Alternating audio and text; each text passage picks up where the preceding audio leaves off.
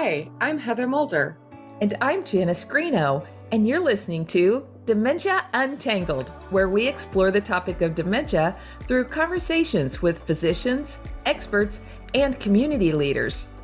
Our discussions focus on innovative ideas, practical strategies, and proven methods to guide caregivers along a supportive path. Hello, and welcome to Dementia Untangled.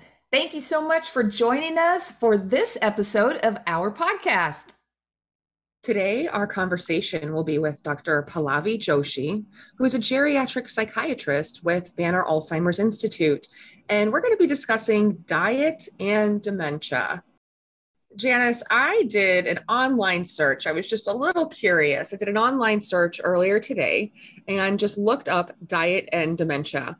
And it was unbelievable how many results came up books like The Alzheimer's Diet, The Mind Diet, The Alzheimer's Antidote, Everyday Mini Miracles, news stories, the number one best diet for dementia, amino acid supplements pre- prevent neuronal death, dementia diet warning eat one teaspoon of this food to reduce your risk. I don't even know how to sort through all of that noise. And it makes me think about when I was doing community presentations, all of the people who would come up with information about things like coconut oil. Take this and you won't get dementia, or drink one glass of red wine, but not two. Or my all time favorite, I think I had someone come up to me and tell me that she had read if you eat foods that were shaped like the organ, then it would help it stay healthy. So if you ate foods that were shaped like a brain, then that would help your brain stay healthy. Things like pecans. No way. I have never heard that one before, Heather. That that is a first for me. But you're you are just so right. You know, it can be so overwhelming to know which diet is best. And then you just read different information everywhere and you're just wondering when it comes to diet and dementia do i have to read the labels? Which diet is best? We always hear about eating a healthy colorful diet and i also hear about cutting out specific things like don't eat sugar or don't eat unhealthy fats or processed foods and Heather, they even say don't eat pasta.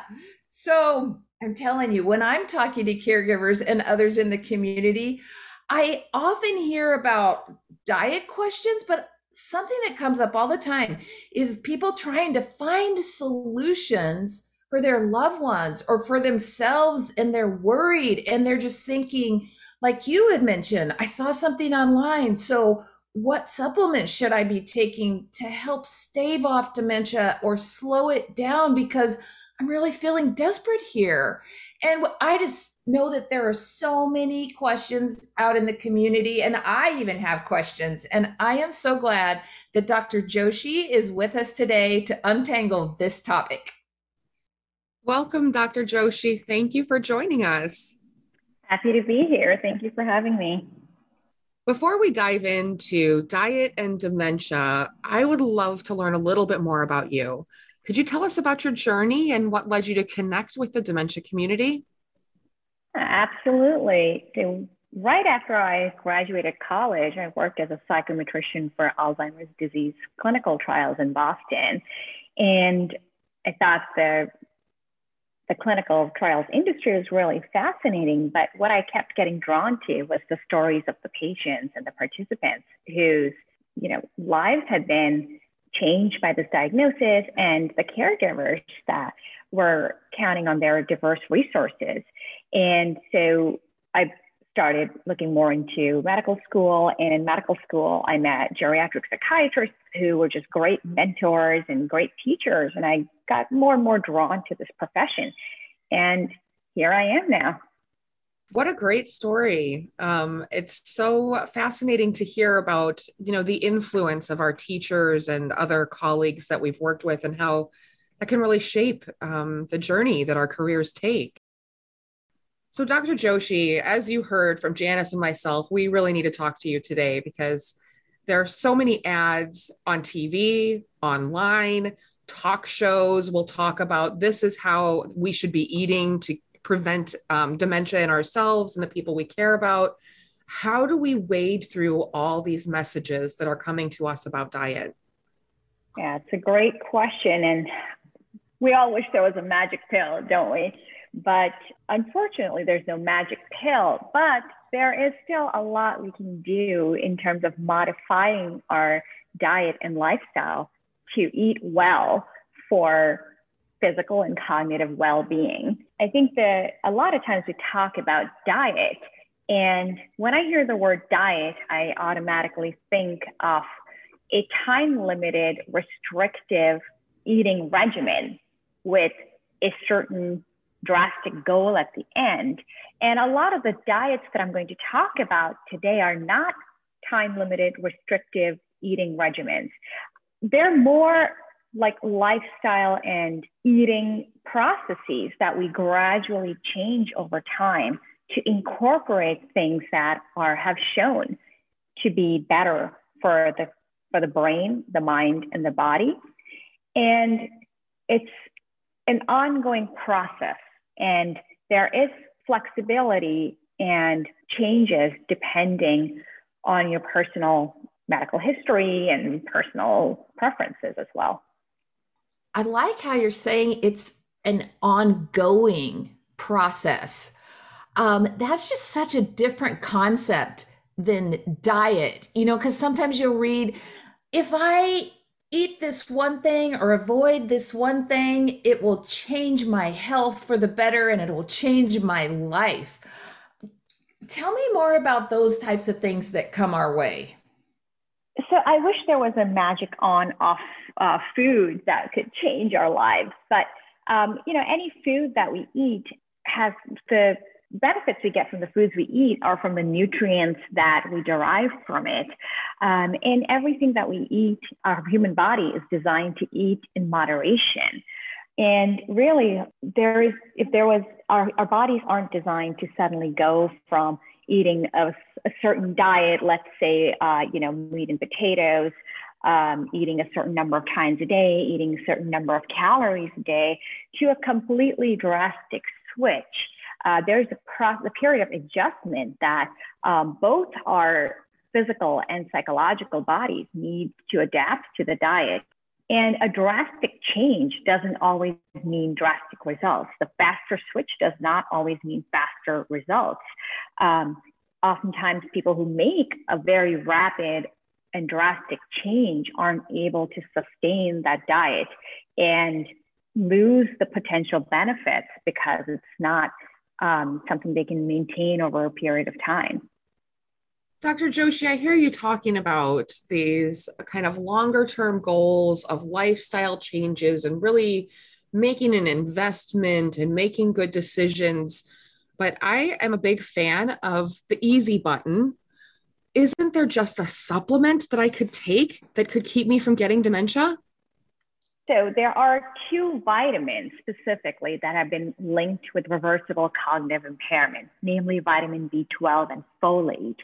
Um, and if these levels are found to be low in lab workups, either during a routine wellness check at your primary care office, or you start to notice cognitive impairment and comes up as part of the workup, then supplementing these deficiencies with with oral tablets can correct the deficiency and improve cognition associated with that deficiency. Now, the other nutrients, um, many foods, blueberries, leafy greens, um, curcumin, which is a compound found in the spice turmeric, um, resveratrol, which is found in red wine. So, just to name a few, um, have gotten a lot of buzz about their potential cognitive benefits um, because they're thought to have anti inflammatory or antioxidant properties that might help protect the brain. There have been some studies done on this, but so far there's no con- consistent evidence that eating or avoiding a specific food can prevent Alzheimer's disease or age related cognitive decline. That is not to say that these foods are bad for you or that uh, they have no potential benefit. The evidence just is not there yet. And we, the scientific community needs to do a lot of work on this before we can make concrete recommendations for any of these individual foods. Thank you so much for sharing about that. When I'm out in the community, um, either virtually or back when I was in person in the community, or if I'm talking to family and friends, that is one question that often comes up over and over again. So I appreciate that. And I want you um, to, though, go back to the process of eating healthy and the evidence around the the let's not call it a diet, but the evidence of what should I be eating and what's been proven to help people to um, build their brains. I like how you use the word build their brains because I think of it, I think of dietary modification similar as a similar process to physical exercise. So just like you couldn't go out, or at least I couldn't go out today and run a marathon, most people require some training and you start off slow and with a steady regimen, a regular regimen, pushing yourself a little bit every day, you work that up. And in that process, you build up your cardiovascular and muscular um, endurance. And so I, th- I think of eating modification in a similar way that it's a, it's a process that starts slowly. And in the process, um, you build up your ability to eat certain foods more consistently, even if they weren't something that you used to eat regularly. You're able to find more natural ways to incorporate them regularly in your diet. So there are two proposed mechanisms of how diet can modify dementia or Alzheimer's disease risk. The first is that eating certain diets can affect biological mechanisms such as oxidative stress and inflammation. And inflammation is the inflammation we talk, uh, we talk about is uh, a neurochemical change that can happen in the neurons and the cells of our body, and not so much a physical inflammation of the brain that would be visible or felt. Another way diet can work indirectly is by affecting other risk factors such as diabetes, heart disease, and hypertension um, which can which can down the downstream modify the risk for Alzheimer's or dementia. Overall, the lifestyle interventions that do decrease the risk of dementia include smoking cessation. So this is there are very few absolutes in dementia, but this is one of the closest to an absolute. That smoking cessation absolutely does help modify the risk of dementia. Um, regular exercise, and a diet that's high in fish, vegetables, whole grains, and low in sugar and red meat, and low amounts of alcohol. So earlier, um, I heard you mention uh, several of the diets, and a couple of the diets that you mentioned were the Mediterranean and the MIND diet. Um, and um, the Mediterranean diet is one, one of the um, diets that has a lot of evidence for dementia and has been studied a lot. Um, and basically, it's a diet that emphasizes fruits, vegetables, whole grains, um, fish, and other seafood, unsaturated fats such as olive oil, and low amounts of red meat, eggs, and sweets. So, the, so they've, they've done a lot of um, observational studies on the Mediterranean diet. And one of them, they followed um, 116 cognitively normal adults, so people who did not have dementia, and compared those who followed the Mediterranean diet to, to those who did not follow the Mediterranean diet. And a few years down the line, they saw that the people who had followed the Mediterranean diet had thicker cortical brain regions. And the cortex and cortical thickness is associated with cognition and memory formation. And so having thicker cortical brain regions could mean some cognitive benefit.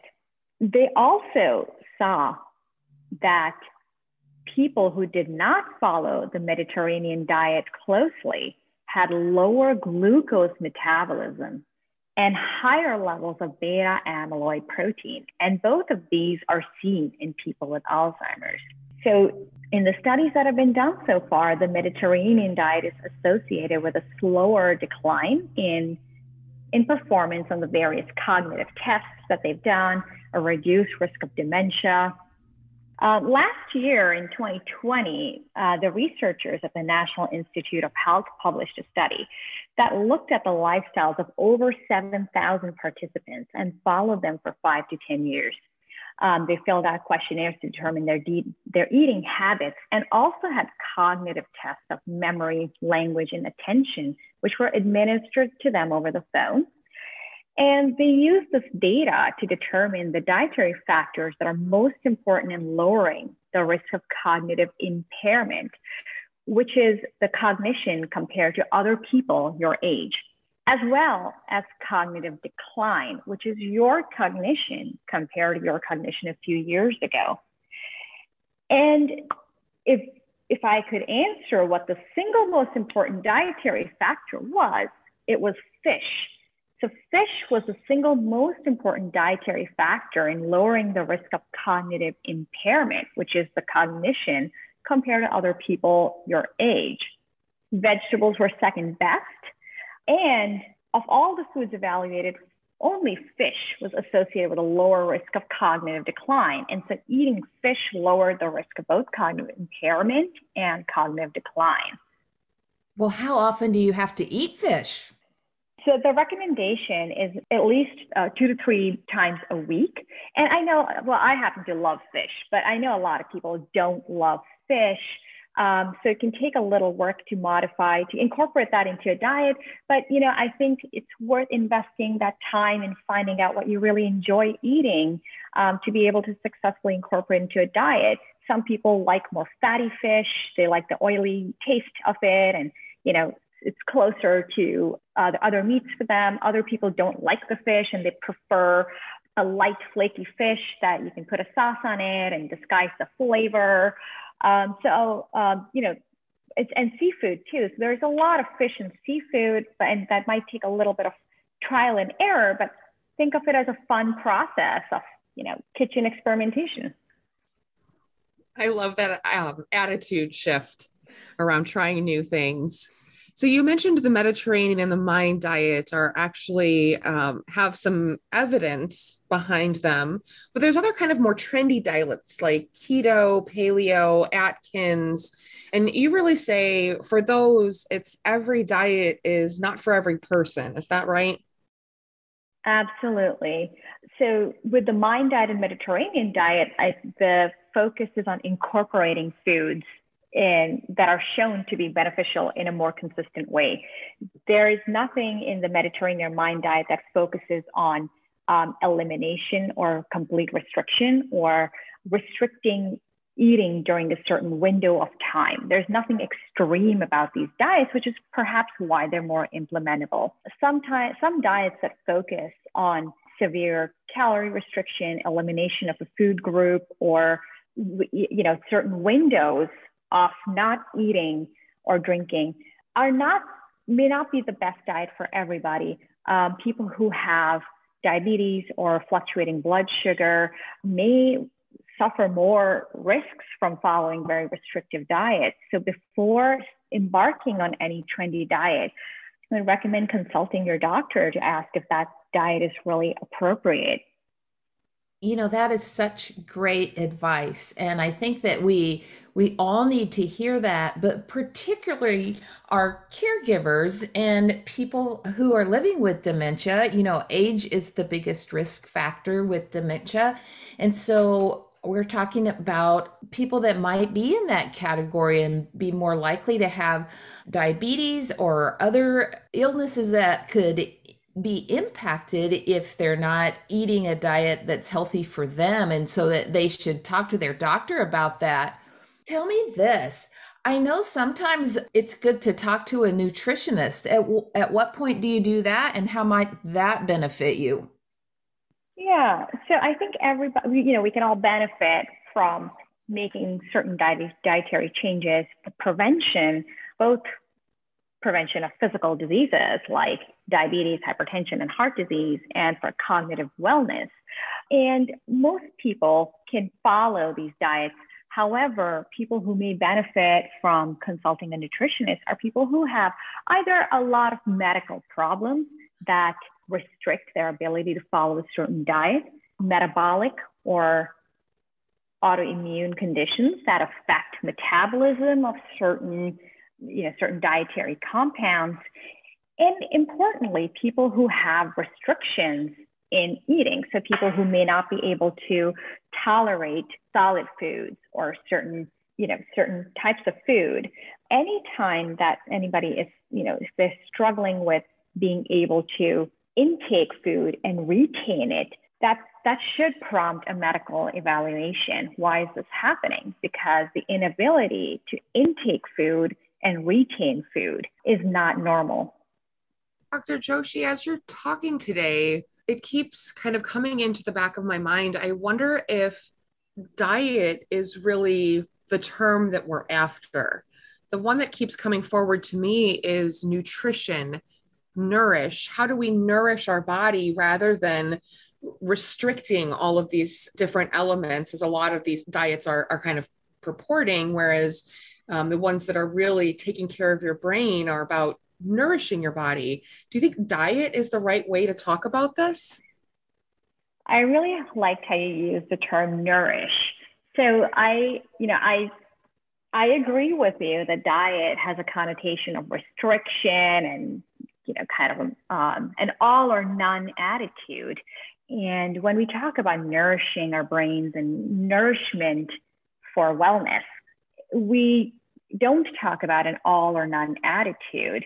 Um, there are so a lot of the things that have been shown to improve dementia prevention, leafy vegetables, whole grains, fish, nuts, olive oil, are helpful to incorporate. And they, you know, uh, so when they looked in when they when they've looked at people who adhered to these types of diets or the mind diet, which is um, a modification of the Mediterranean diet, they found that those who really stuck with it, after an average of about five years, 53% had a reduced rate of Alzheimer's compared to those who did not. However, those who stuck with it partially had not the full benefit, but some benefit and some improvement compared to those who did not modify their diet at all from um, a diet that was high in red meat, sugar, and processed carbohydrates. So the takeaway is that it shouldn't, you know, it shouldn't be an all or none diet. It is really a process of nourishment. And the more healthy foods we can incorporate in our in our regimen or in our in our nourishment, the better the outcomes are. However, even if you are able to incorporate some of these elements, there's still a benefit. That is such excellent, excellent advice. And it also makes me start thinking about some caregivers that I've talked to who have asked me about their loved one and typically their loved one is up in age, maybe in their 90s, and they're just really wanting to eat ice cream a lot. And their their caregiver is saying i want my my loved one to get better or to slow down the pro- progression of this dementia. Is it okay for them to be eating ice cream and goodies instead of eating things that are more healthy for them? It all comes down to our goals and the risk benefit. In younger age and middle age, we eat well to prevent the development of things that may happen 20, 30, 40 years from now. So we're making modifications for changes that may happen down the line. For people who have mild cognitive impairment or earlier stages in, of dementia, or people who have cardiovascular illness, uh, diseases that are uh, diagnosed, may stick to a diet or a change in nutrition to modify things that have already been set in motion. So the goals are different. However, for somebody who is very old, you know, maybe in the later stages of dementia, doesn't have a good prognosis, the goal is not so much modification of the outcome that will manifest 10 to 20 years from now. So any diet or any dietary modification is consistent with our goals of care. And if the goals are comfort, then a restrictive diet does, doesn't really align with that goal. And if, um, you know, ice cream is the only thing that they, they can keep down, then perhaps that is something that's within their goals of care.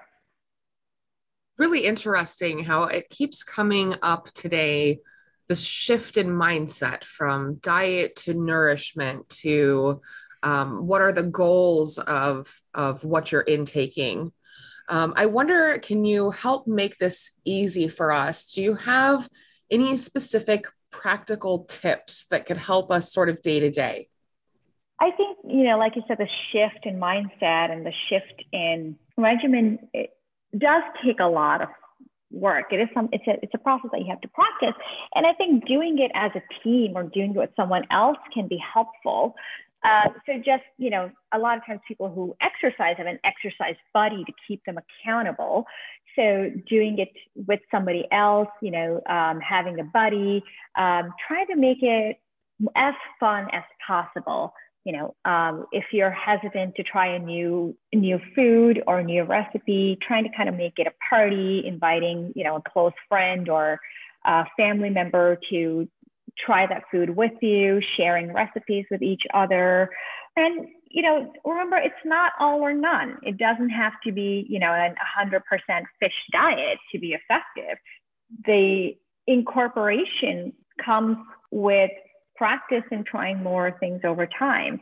The, the you know the most important thing is just to start trying and stick with it.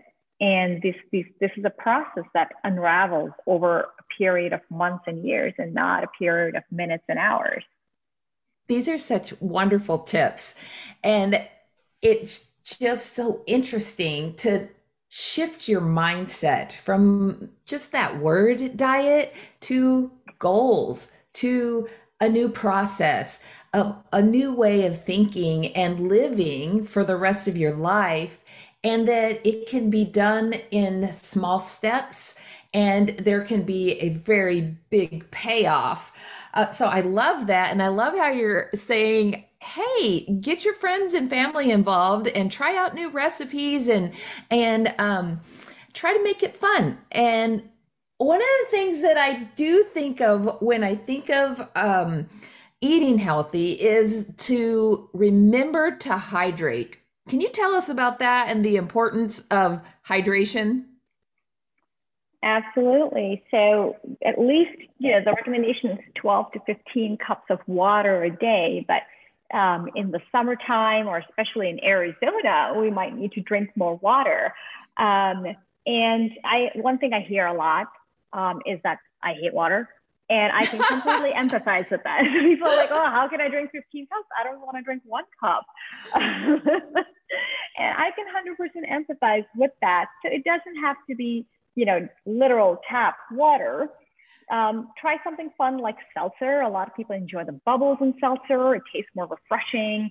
Um, flavored seltzers, as long as it's sugar free, because sodas, including art, you know, diet sodas, are not just water. They have uh, added sugar and added um, artificial sweeteners to them. So you're not just intaking your water intake, you're also increasing your um, natural artificial sweetener intake. So as long as it's a sugar-free drink, uh, I know I've seen in grocery stores they sell the Crystal Light packets, sugar-free Crystal Light packets. You can carry them with you and dissolve them in water. It helps a lot of people handle the taste of water better. I mean, I know it's like it's supposed to be not taste like anything, but I know everybody has very strong feelings about the taste of water.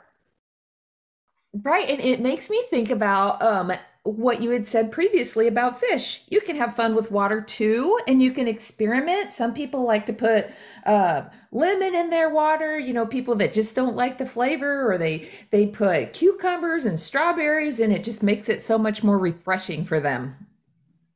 Yeah, I like that idea. It sounds like a spa, cucumber and lemon water. right.